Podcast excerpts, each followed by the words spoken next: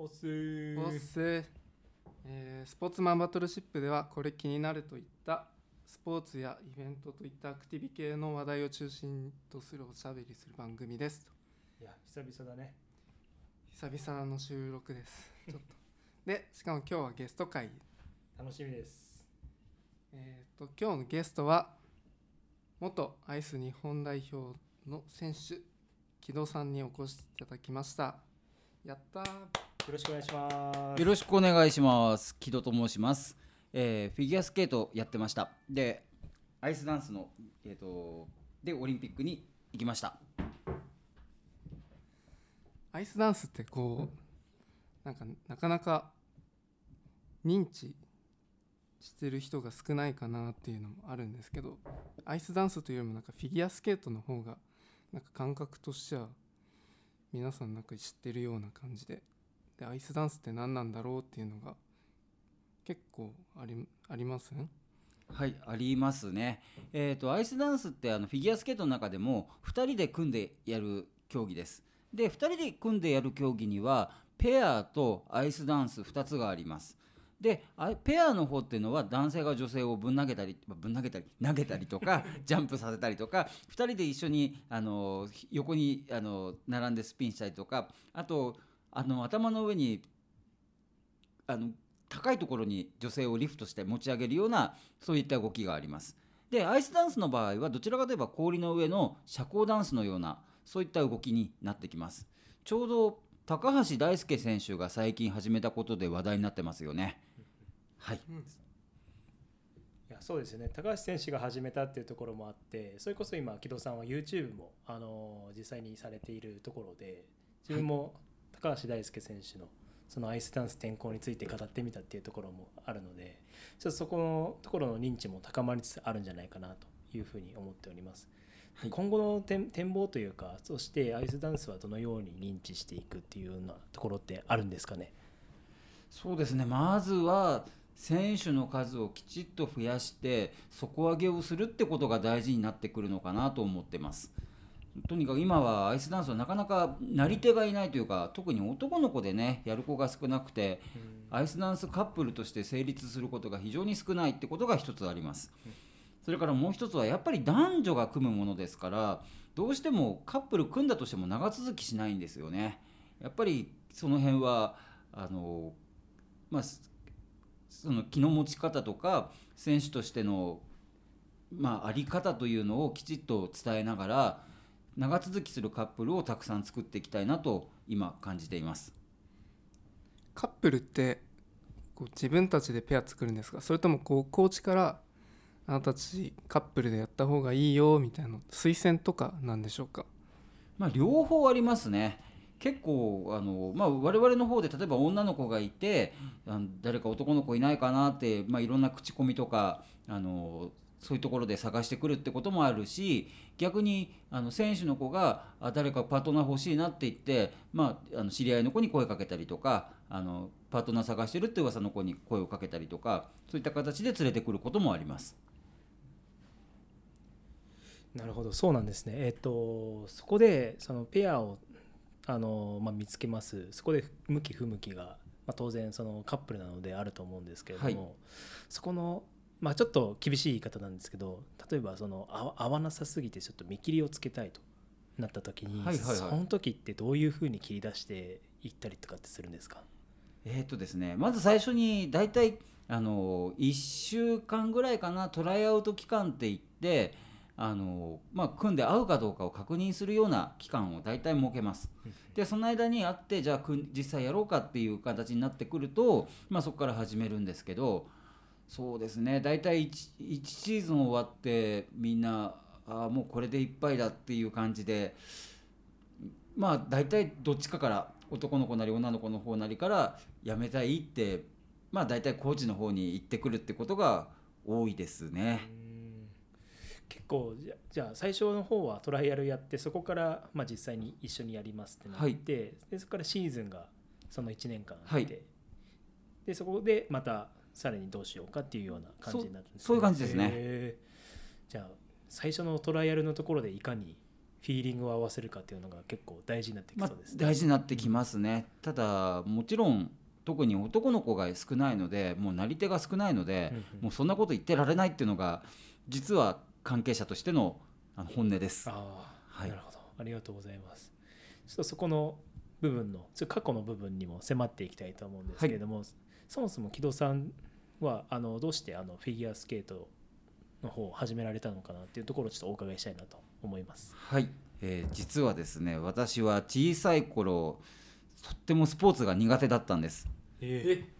そうだったんですそう幼稚園なんかでももうとにかくかけっこもビリの方だしあのジャングルジムの上にはもう怖くて登れなかったし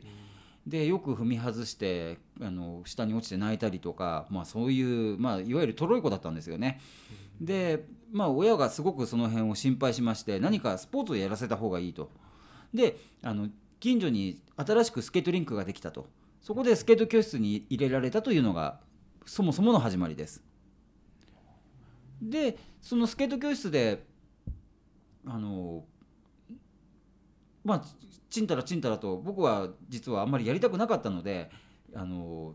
すごく不真面目にやってたんですけど結構そのそこでのコーチそこでコーチに結構可愛がってもらってで徐々に徐々にこの世界に引きずり込まれていったというのが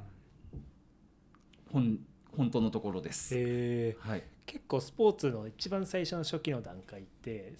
本当にその人との関わりっていうのがすごい重要になるな思ってて、そうですね。自分もバスケをずっとやってて、はい、その小学校から始めます。だけど目的が特にあの兄ちゃんが始めてたからはいってはいはい。いうはい理由だけで始めたので、はい、その後続けていくのかどうなのかっていうのは分かんない状況で、はいまあ、たはいだなあなあと続けてきました。ただ結構その同級生のあの存在だったりとかそのコーチの存在だったっていうところもあって、はい。結構そこでバーッとそののめり込んででそこでどんどん上に行きたいっていう風になって続けていっていったっていうような経緯があるんですけど、はいはい。さんも実際にその小さあの始めた頃から実際にオリンピックまで行かれる中でやっぱりその熱中されてた期間ってあると思うんですけれども、はい。その辺はいかがですか？そうですね。私の場合は中学生の頃にえー、とソビエトのと当時ソビエトですね。今のロシア、ロシアのアイスダンスを見ましてであこんなにメカニカルで美しい世界があるんだと。あのすごくその技術的な緻密さに圧倒されましてそこからハマっていったという感じですね。えアイスダンスは何歳ぐらいの時に始めたんですか？あそうです。ねアイスダンスが小学校の高学年の時にたまたまあの自分のコーチの娘がやるからということであの、まあ、半ば強引に始めさせられたというかあのうちの子のパートナーやってくれとそういう形でちょっと半分強引に始めさせられたようなところがあります。で最初はまあフィギュアスケートそのものは結構楽しくてあの好きだったので普通にやってたんですけどで中学生の時にそのソビエトのアイスダンスを見てもうあのすっかりアイスダンスに惚れ込んでしまったというのが実際のところですね。はいからまあ熱中してってそこからなんて言うんでしょう花が一気にガーって開いていったっていうのはその中学校から高校に入る時期っていうところなんですかね。そうですね高校生の時に初めて世界ジュニア選手権というものに出させてもらってへでまあもう本当にビリの方だったんですけど、まあ、そこでやっぱり、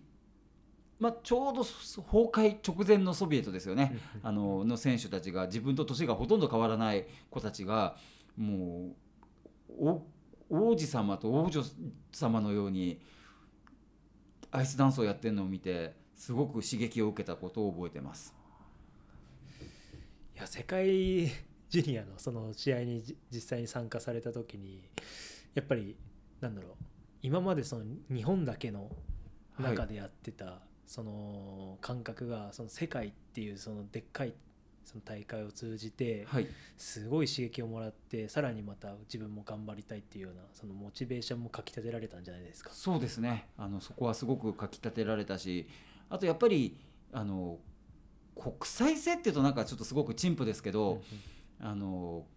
まあいろんな国があっていいろんなその同じ同じ年でほとんど年が変わらない子がいろんな気質の子がいるんだっていうのを感じてでやっぱりその練習の練習というかその競技に臨む態度とかそういったものに対してもすごくやっぱ勉強になりました。うーん。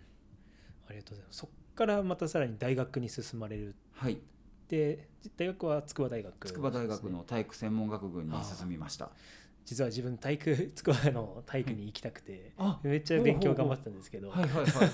実ははい実際入れなかったんですけど、まあ、そこのその筑波大のその時代経験っていうのは、まあ、どういった経験になったんですか？えーとまあ、筑波大学の体育専門学群は、まあ、スポーツを当然学問として捉えるところで、まあ、当然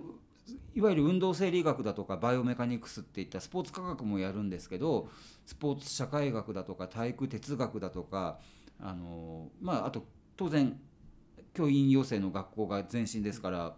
体育科教育学教育学的なこともかなりしっかりやります。でその中でやっぱりそのスポーツ科学スポーツというとどうしても科学とか、まあ、医学的なところのイメージが思ってたんですけどもっと文化としてのスポーツだとかあと技術論というのかなそのただこの腕の角度が何度でとかなんか筋力の張力が何グラムで何キログラムでとかそういう話じゃなくてこの技術の人間の感覚っていうのをすごく大事にするようなこととかそういったことがかなり勉強になりました。大学でもうそういうところを学ばれてそこはい。でさらに競技に生かすっていうような形になったんですか？そうですね。だから競技でのその技術に対する考え方のかなり多くの部分は大学での授業とか学びにあ影響を受けてます。ーあー。そうなんですね。はい、その学んだのえー、ってことはあの具体的にどういうのが生かされてきました？アイスダンスの選手時代えー、とコーチに言われたことをそのままやるんじゃなくてその根底にある思想というのかな考え方というのかな。もともとはこういうものを見せたいからこれを言ってんだとかもともとじゃあアイスダンスってこうこういう原理でやってるこういうあの要するに究極の技術っていうのはこれを目指してるから結局こういうこと言われてるんだとか、そういうことを考えて練習するようになりましたね。うーんぱり今までの感覚ってどうしてもそのちっちゃい頃からその高校にかけて自分のその直感っていうか感性ではいはいはい。任せてそのプレーをしてしまいがちだと思うんですけども、はいはい。実際に大学に入って初めてそのコーチが言うこその学問を通じてそのコーチに言われることはいはいはい。がすごい、あこれはこうこうこうだからこういうふうに言ってるんだなっていうのがすごい理解できて自分の中で腹落ちができてそのプレーにも生かされるっていうのも、多分そこであると思うんですけれども、そこの経験はいかがでした？そこの経験は結構面白かったですよね。であの、まあ、当然フィギュアスケートの選手って筑波大にはい、まあ、僕だけだったんですよね。私だけだったんで、あのそうすると全く自分で習学んだことを自分の競技にこの転換するっていうのは自分一人の作業だったので、うん逆にそれがすごくクリエイティブな作業になって面白かったですね。へー。例えばそのつく実際の筑波に行ってる人って、それこそプロに行く選手だったりとか、はいはい。オリンピアンの人たちっていうのははい。かなり多いと思うんですけども、そうですね。その人たちからの刺激などもやっやっぱ受けましたね。あのまあ彼らと一緒にやって、まあ、彼らと喋ったことによってっていうよりも彼らと一緒に、まあ、あの学一緒に学んだってその経験が、ああいつも頑張ってるんだみたいな感じで、あのすごく自分の中では励みになったところはあります。へえいやそれはすごい面白い経験ですしやっぱよりクリエイティブになりますよねのそうですね。自分が今まで競技をやってた以外のところから知見をもらうので、はい。やっぱそういった環境っていうのはやっぱすごいその競技人生とかにも生かされたんじゃないかなっていうふうには自分の中で今聞いてて感じました、はい、そうですね。うんすごくかんそこは生かしてますね。だからリンクがね新横浜にあってで筑波大学に行っててっていうことで片道3時間ぐらいやっぱり 学校からリンクまではかかるんですよね。うん。でそれを、まあ、ほぼ毎日、まあ、週5日か、うん。えっと月曜日から金曜日まで学校があったのでやってたんですけどでもそれだけ大変な思いをして通った会はあったなと今になると思います。あ。あありがとうございます、なんか選手時代のその時なんか辛かった出来事とか良かった出来事とかって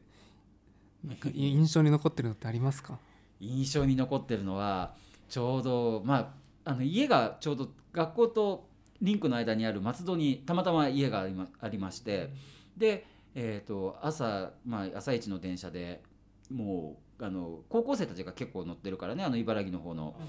あの満員電車に乗って揺られて学校行ってで学校からあのまた今度は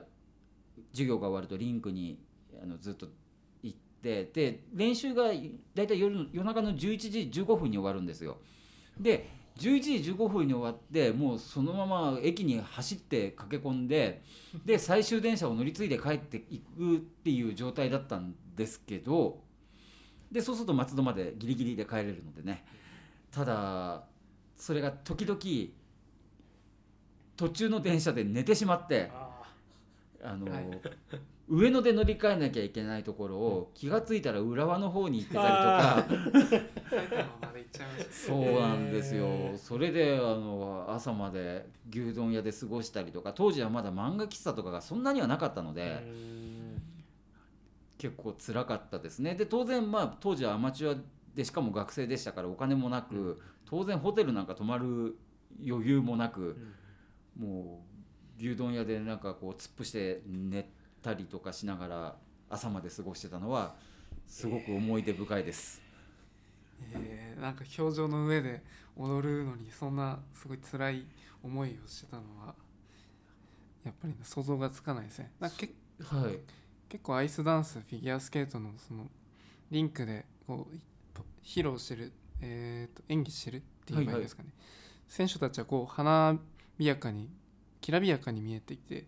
なんか華々しくこうショーが終わった後にもな苦しいけどちょっとこう笑顔を見せるような表情をしてますけど実際そんな本当にものすごいつく辛いんですか？辛いですね。あの、まあ、練習ももちろん辛いですよ。あのもうん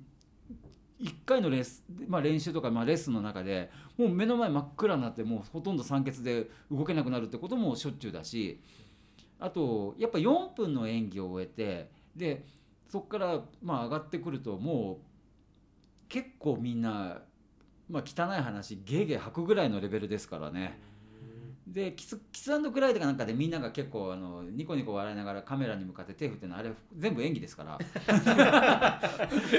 もう控室に戻るとみんな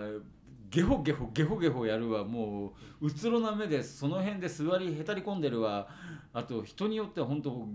ゲゲホゲホの間にゲーゲー始まってもう控室は阿鼻教官の場ですね。演技後の。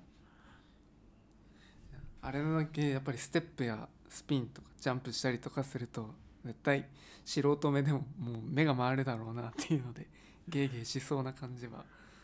まあ想像しちゃいます。ね目が回るというよりも4分間本気で動き回るのでもう何というのかな。だから陸上でいう 1500m とかそういったレベルのはきつさがあります。ちょうどまあ専門的に言えばね有酸素運動と無酸素運動のちょうど間ぐらいな感じなので一番、まあ、そういう意味ではあの体的にはきつい競技だなと感じてます。実際こうじゃあスピンをこう木戸さんしてた時って結構目が回らないものなんですか？そうですね。そんなには目は回らないです。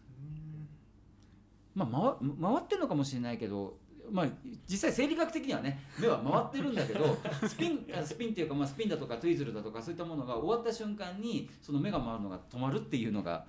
一応今生理学的には言われてることでん。慣れてるとね。いやもう訓練して練習で慣れみたいなまあそうですね。のがあるんですね。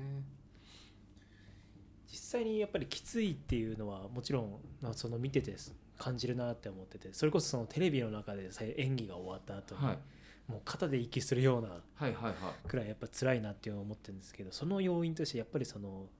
激しく動く中でもその一つのそのなんだろう手の伸びだったり足の伸びだったりっていうのが一つ曲がってるとはいはいはい。減点の対象になったりっていうところもなんかあるのかなと細かいところはすごい細かいですよね。うん。だから本当に全身運動になってくるっていうのかな。あの全身運動でもそう今土井山君が言った通りであのひ肘肘っていうか指の先からそれこそ髪の毛の先まで意識しろって言われるぐらいに、うん。結構細かいところは意識しなきゃいけないのが一つあります。それがやっぱりフィギュアスケートで氷の上で滑るのでかなりその自分の体重をあのすまあ、スケートのブレードの上にかけていかなきゃいけないので、やっぱりかなりきびきつい自重トレーニングにはなってきます。へえはい。そうなんだ。結構やっぱり神経も使うしもう体も使うしなんかもう全部そうですね。使うっていう感じなんですね。はい。へえやっぱり、まあ、当然そのい全てのスポーツにも共通してると思うんですけれども、はいそこのかそこに関してはでもよりそのスケートフィギュアスケートの世界ってもうよりエレガントさもそうですし、はいなんかそういったところもめちゃくちゃ必要になってくるなと思ってはいちょっと自分はずっとバスケやってた身としてはなんか違った観点からあ結構辛いところもしっかり意識しないといけないんだなっていうのはすごい感じましたまあね。そうですね。んありがとうございます。そっはいからさらにその、まあ、どんどんその木戸さんもその選手としてあの一気にあのキャリアもはい。加速していくと思うんですけれども、はい。実際にその日本代表にその定期的にはい。その国際大会に出られた時っていうのはいつ頃になるんですか？えー、と初めてそのシニアって言って、まあ、あのいわゆるオリンピックや世界選手権に出るレベルでのあの大会に出たのが1997年ですね、このスケートカナダっていう、まあ、グランプリシリーズの一つに出たのが最初です。あ。ー。そこからもう定期的にそうですね。呼ばれるようなはい感じになってて、で実際にオリンピックに出られたのがその2006年の2006年ですトリノオリね。ンピック、ああ、はい。そうですね。ちなみにまあ、2006年にオリンピック出たって、まあ、2000えー、と2003年2004年シーズン2003年の末のうん。全日本で初優勝したんですけど、実はそれまでの間に、えっと、銀メダルを5回取ってましてなかなか優勝できなくて、あの大変だったっていう時期も実はあるんです。そうなんですね、はい。実際にそのトリノの前にソルトレイクシティのオリンピックがあったと思うんですけれども、はい。そこに関してもその銀メダルを取っててそのへまあ、いけなかったっていうこととか、はい、そそうですね。え、アイスダンスのその枠っていうのは一枠しかないんですか？一枠しかないです。へーていうか一枠しかないというか枠自体がなくて枠を取ってこなきゃいけないっていう。あ。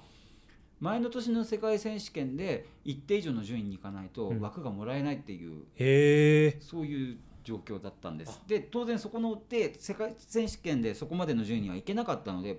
わ我々はあのソルトレイクシティの時も行けなかったし我々の時も行けなかったので、そうするとオリンピックシーズンの最初に予選の大会があるんです、そこに出なきゃいけなかったっていうのがあってでソルトレイクシティの時にはそこすら派遣してもらえなかったっていう状況でしたね。そう。でトリノの時は、まあ、そこその大会シーズン初めの大会で、まあ、4番になることができというか4番になってしまいというか、実はメダル欲しかったんだけどね。そうそこであの、まあ、悔しい思いしながらもなんとか枠を取ったっていうのが思い出ですね。いやもう本当になんて言うんだろう。そのオリンピックに出たいメダルを取りたいっていう思いで実際に取れたそのオリンピックの出場権だと思うんですけども、はい。実際にそのトリノオリンピックに実際に出られてその時の思いっていうのはどういったところどういった思いだったんですか？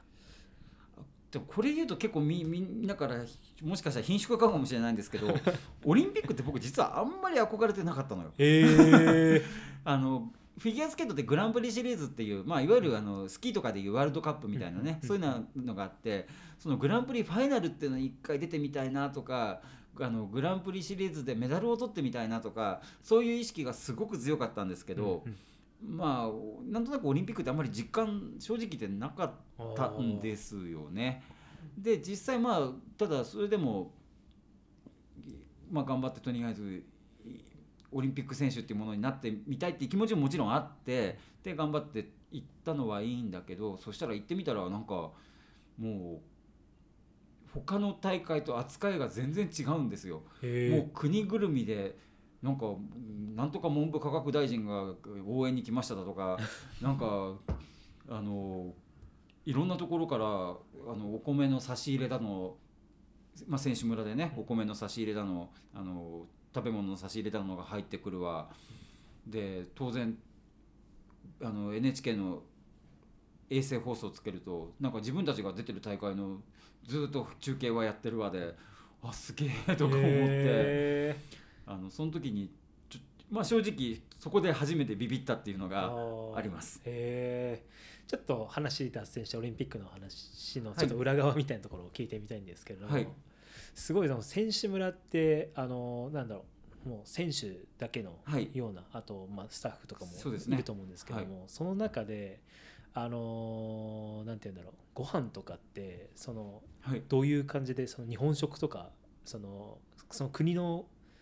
ものに合った食っていうのも当然あったりするんですか、であと選手村、まあ、トリノの時は選手村があってで各建物が、まあ、ちょうど終わった後になんかアパートとして分譲される予定のあのアパート群があってでそこの中にあの例えば日本の建物とかアメリカの建物ロシアの建物っていうふうになってたんですけど、日本の建物の中の本部いわゆる本部の部屋っていうのがあってそこにはとにかくおにぎりとかあ。のお漬物とかお味噌汁とかそういったものが常備されてて食べたかったらいつでもいらっしゃいと。そういう感じでしたね。へで他にもなんか、えー、とそれ以外に、えっと会場の中に、まあ、選手村の外に日本ハウスっていうのがジャパンハウスっていうのがあってそこでもやっぱ日本食とかを結構出してくれるような感じで。はい。えー、すごい。そういう感じでしっかり感じでしたね。選手選手のケアっていうのはやっぱり優先的に考えられて。あの考えてもらってました。あー面白い。で食事なんかもね結構あのマクド当時はマクドナマクドナルドが食べ放題だったとか、はい、へあのその選手村のなんかお話を聞くとマクドナルドが一番美味しかったっていうのもよく聞くんですけど。あのトリノオリンピックはイタリアってものすごく食事が美味しいところで、もう僕大好きなんですミミラノとかあのもうすごい一回練習で行った時にはもう何食べても美味しくてえ。もうたまらんっていうところだったんですけど選手村の食事だけは申し訳ないけどあんまり美味しくなくて これがイタリアかよって思ったぐらいに、なかなかちょっとあのおおお粗末っていうか、まあ、ちょっと味付けがね日本人好みじゃない感じがあって、へそういう意味でもマックはすごく助かりました。選手村でその支給される食事ってやはりこうアスリートとかの栄養配分とかを考えてそういう味付けが薄かったりとかなんかちょっとやっぱりうん微妙だなっていうのがあるんですかね。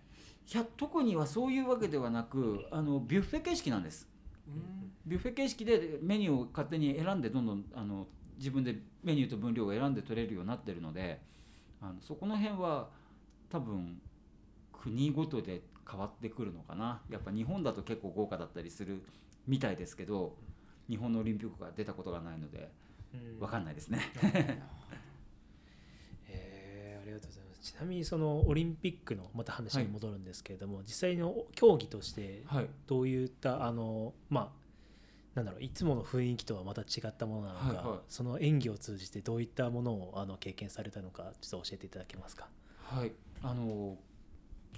アイスダンスって世界選手権もオリンピックも出る顔ぶれがどの国も大体一緒なんですよね。あのもうやっぱ優勝する子っていうのは各国決まってて大体あの同じような顔ぶれで来るので氷の上では同じ顔ぶれなんですけどその応援の仕方とかあとマスコミの数とかそういったものが全く違っててなんか同じメンバーで全く違う大会に出てなんかすっごく不思議な感覚がうんありました。そこの競技の、まあ、実際の結果としてはどうだったんですか？まあ、その時は、えっと、日本人としての最高順位を更新はできました。へでちょうどトリノオリンピックのアイスダンスは実は大荒れに荒れましてえあの、まあ、オリジナルダンスっていう、まあ、あの3つ競技が当時はあってコンパルソリーダンスいわゆる規定競技それからオリジナルダンスっていう、うんうん。まあ、あの曲の種類が決められてる競技それからフリーダンスっていう、まあ、あの4分間自由に滑れる競技があったんですけどそのオリジナルダンスで4組ぐらいなんかアイスダンスではめったにない転倒するっていうことがへあの立て続けに起きてあ、はい、あの上位が総崩れしたっていうすごく、まあ、珍しいことが起きましたね。えでああこれがオリンピックには魔物がいるってことなのかなとか思いながらもあんまり自分には魔物は関係なくああの普通に演技が淡々と進んでいったっていうのはよく覚えてます。へえあれなんですかねその環境っていうかそのすなんて言うんだろうそのススケートリンクがかん悪かったのかっていうわけではなく。ではなく会場の雰囲気がやっぱりちょっと特殊なのがあったのでやっぱみんな何かしらプレッシャーを感じたんでしょうね。で最初に誰かが何かをやらかすとそれを見ちゃっ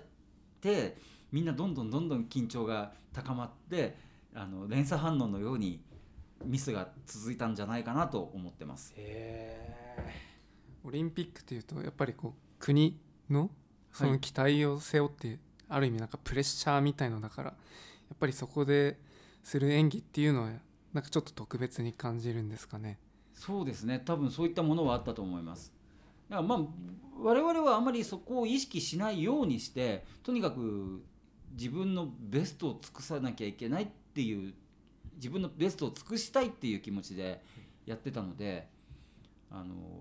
まあでも実際はね国の予算を使ってあのいくくものなので、まあ、みんな相当なプレッシャーを感じてると思います。でまあ、自分自身もそれは感じてたけどそれはまああの心の奥に秘めるようにはしてました。でも比較的平常心で挑めてたのかなっていうふうにまああのお話を伺って思ったんですけれども。まあそうですね、あのやっぱりそれまでが結構いろいろなかなか全日本優勝できなかったとか、あの国際大会になかなか行けなかったとかそういう苦労は結構してるので、その辺はあの自分は他の子たちと違ってもっと大変な経験をたくさんしてきてるんだって意識は持ってやってました。あありがとうございます、はい。ちょっとオリンピックの話をもっと聞きたいなと思うんですけれどもちょっと、あのオリンピックの後の話に移りたいと思ってて、実際にオリンピック終わった後に、はい。その自分がその次の道をどうやって進めていくか例えば競技をそのまま続けていくかだったりとか、はい、また違った視点で考えるのかっていうところのなんかぶ分岐点みたいなのってあったんですか？はい。まあ、ちょうどオリンピックが終わった後にのオリンピックが終わった1年後に世界選手権が東京であったんですね。だからもう1年だけ現役を続けようと、うん。そういうことで1年現役をやりました。でそれが終わった後はあのそその当時はちょっとスポーツ科学の研究者になりたいなと。運動生理学の研究者になりたいなと思っててあのそっちの道に進もうと大学院を、まあ、受験い引退後にねうん大学院を受験することを考えてやってました。へで実際引退して、まあ、大学院受験して筑波大の大学院に受かって運動生化学の研究室に入ったんですけどでまあ研究も、まあ、苦労しながらも少しずつ進んでいった中でやっぱどうしても氷から離れるっていう生活が耐えきれなくなっちゃったんです。でもう悩みに悩んだ末大学院を退学しあのインストラクターとしてふ、まあ、氷の上に復帰しようと決めて復帰しました。え。はい。めちゃくちゃその、まあ、スケートに、まあ、氷に対する思いがすごいそうですね。持ってたっていう。やえ。っぱりそこはやっぱ一回離れてみて自分の思いっていうのは再確認したなっていうふうに思ってます。その大学院からもう一回その、まあ、氷に戻られるはい。期間っていうのは大体1年から2年くらいだったんですか？2年ぐらいですね。ああなるほどですね、はい。ちなみにその運動生理学のその大学研究については、あのどういった勉あの学びがあったんですか？えーとまあ、研究のし仕方っていうのかな？あの予備実験を重ねてであのそこから条件を揃えて客観的に見ていくっていうそういったことも学んだしあとは、まあ、私がやってたのはあの神経内分泌って脳からのほあのホルモンの分泌についてうんストレス反あの運動ストレスに対する脳からのホルモンの分泌についてだったので、まあ、そういったあの脳科学的なところでも随分勉強になったなったし、まあ、正直言って研究はすごくあの興味深いし面白かったしやっぱりすすごく学びは多かったですね。へでそう辞める時も相当悩んで教授にも結構引き止めてはもらったんですけどやっぱり氷がっていうふうに思って、あはい、実は結構後ろ髪を引かれる思いで研究は中断してあのやめやめました。はい、そっからまた今度インストラクターに戻、はい。行ってまた氷の上に戻ります、はい、でそこからまた現在にところまで至はい。るっていうところなんですけれども、そこから実際そのお弟子さんはい。をその教えるにあたってすごい意識されてたことって何ですか？えっ、と言ってることが矛盾しないようにっていう意識はすごくしてました、要するに昨日はこうやって言ったのに今日は全然違うこと言われてるみたいなことを子どもたちが感じないようにっていうのでまあきちっとその技術に一本芯を通すような中で説明をしていくと教えていくと。あの子どもたちが何かち違ったことやってここはこうだよっていうふうに直すのもあのこういう考えがあるからこうなんだよっていう説明を、まあ、子どもでもしっかりするようにして。あで大人の方でもね趣味の方とかをたくさん教えてるんですけど、まあ、そういった人たちにもあのスケートって実はこういうところこういう考えから来てるのでこういうふうにやってみましょうかみたいな感じで、なるべくその論論を崩さないようにっていうのかな。あそういうことはすごく意識してます。なるほどそうなんですね。はい。例えばそのスポーツをその教えるっていうところってやっぱりその年代によってすごい難しいなっていうふうに思ってて。そうですね。それこそその小学生で例えば教える場合になった時に果たして理論をまず先に教えるのかっていうのとそのスポーツの楽しさを教えるのかっていう、はいはいはいこのはい2つの軸があると思うんですけども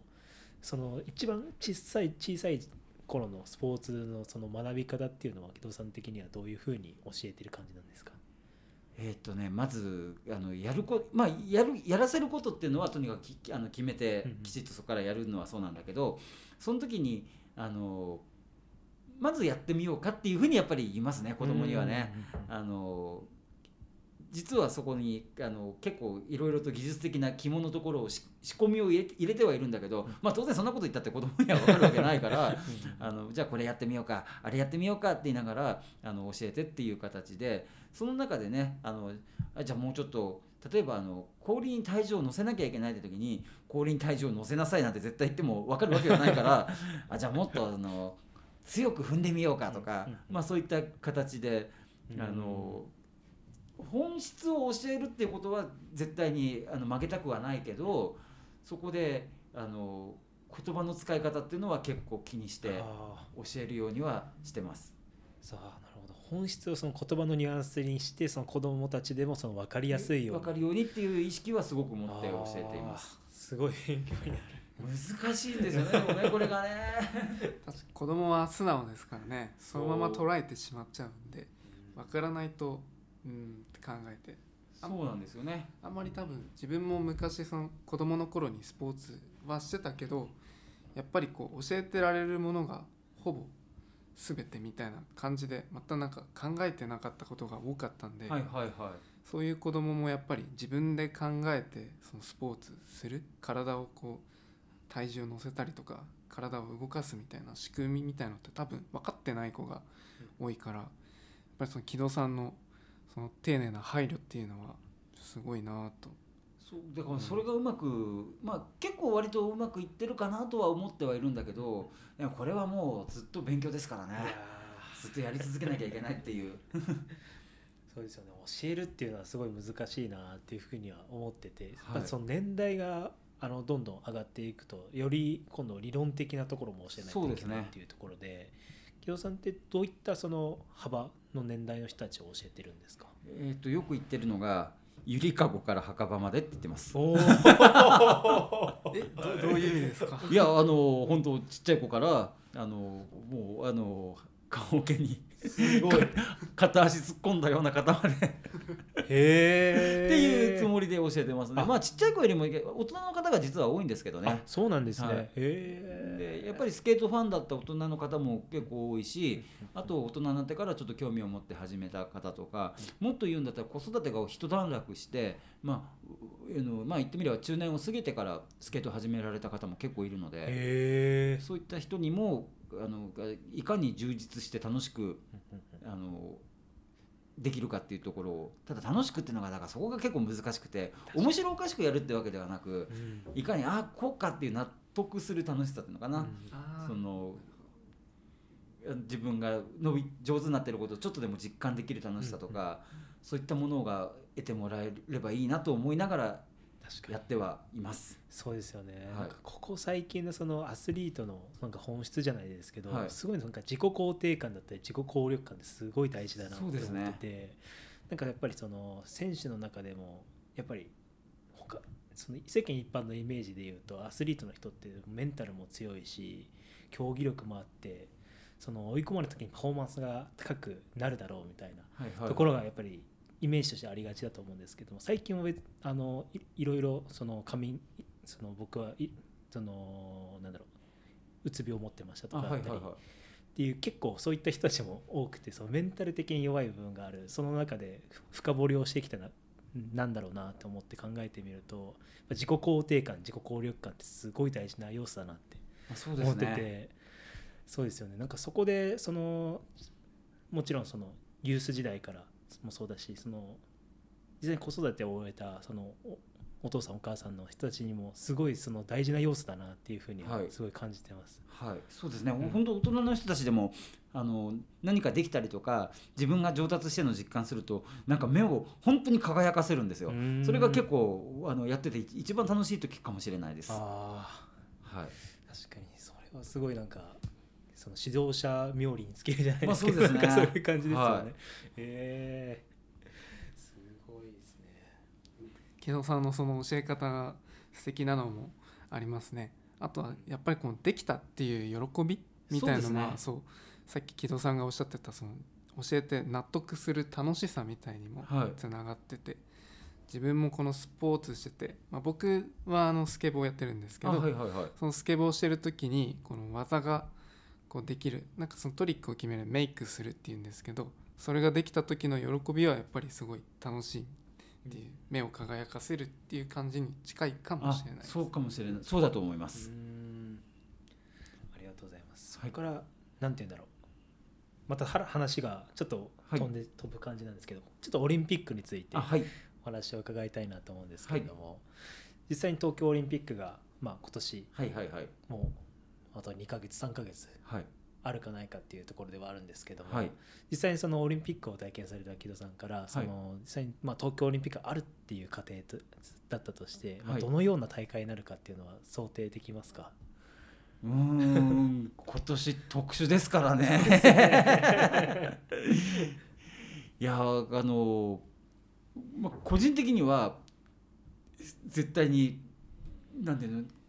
結局オリンピックなんてもう世界中の人が一つになるうんすごく大事なずっと継承されてきた文化だからやってほしいと思ってます。でやってほしいんだけどあのこういう状況なので実は完全隔離完全無観客にしてあの競技をとにかくやったっていう実績を残すってことが一番大事かなと実は個人的には思ってて。うんまあ選手の子たちはねあのこういう特殊な状況で代表選手になった子たちは本当大変だし今もやるかやらないかちょっと分かんないような状況で多分調整とかもすっごい難しい。もう自分じゃ想像つかないうん。ところなんですけどねどうでしょうね。アスリートの方はやりたい人とまあやりたくない人で結構両極端に分かれてると思うんですけどはい、まあ私はこうもしアスリートだった場合はやっぱりちょっとうんやりたいなっていうのはそっちの派？派閥というか、はいはいはい。はいそっちのやりたい派なんですけどその理由はこうやっぱり年齢制限てか、年アスリートとなるとこうやっぱり寿命が短いじゃないですか、まあすね。競技人生の中で。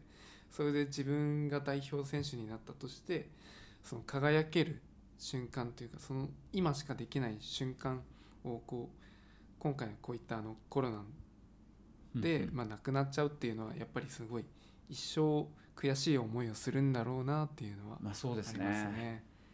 えっ、となんよもう40年ぐらい前か。モスクワオリンピックっていうのがあって、やっぱそこで代表選手になってたのにあの政治的な理由で日本が参加しなかったっていうことですごく悲しい思いをした選手もたくさんいたと思うんです。あのたくさん実際いろんな人がそうだったし。でそれで人生が、まあ、ううまくいかなくなっちゃった人も多分中にはいると思うのでまあ難しいとこですよね。ね。ただ今回は政治的な話ではなくってい。うところなので余計難しいかもしれないなと個人的には思ってて。だからね本当は専門家の人が本当に公平な立場で決定してくれるのがうんうん。一番いいんでしょうね。そうですね。間違いないです。僕もやりたい肯定派なんですけどオリンピックに対しては、本当に今木戸さんがおっしゃっていただいたようなと一つにする世界を一つにするイベントって本当に限られたものでしかなくてよね。それこそオリンピックだったりサッカーのワールドカップだったり。はい。で最近で言うとラグビーのワールドカップももちろんそうだと思うんですけれども、本当にそのスポーツでそのひ世界を一つにするその熱狂させるっていうところにすごい今自分の中では関心事でやっぱそういったところの一つあのなくなってしまうことで今なんどんよりしてるその世界情勢があのまたなくなってしまうことによってよりなんて言うんだろうまたネガティブなものになってしまうんじゃないかっていうところにすごい懸念を持ってて本当にそのやるやるにしても本当に万全の対策を期することがもちろんだと思うし本当にやることによって経済環境っていうそのビジネス的なところは置いといてその気持ちっていう部分でより高くなることができるんじゃないかなって思いますね。はい。ああなるほどそう。ありがとうございます。はい。まさんなんかある？いやもう僕はな聞きたいことというよりも話がすごいちょっと感感動というか量がすごい質がすごすぎて。ありがとうございます。今自分の中でしょ咀嚼ができてなかった。まあ木戸さんの方で何かもっと話したいみたいのあります、えー、とそうですね、えっとまあ、今は新横浜スケートセンターあの新横浜駅のすぐ近くにあるスケートリンクでインストラクターをやってます。であのもちろん生徒さん募集中ということはい強く言いたいなと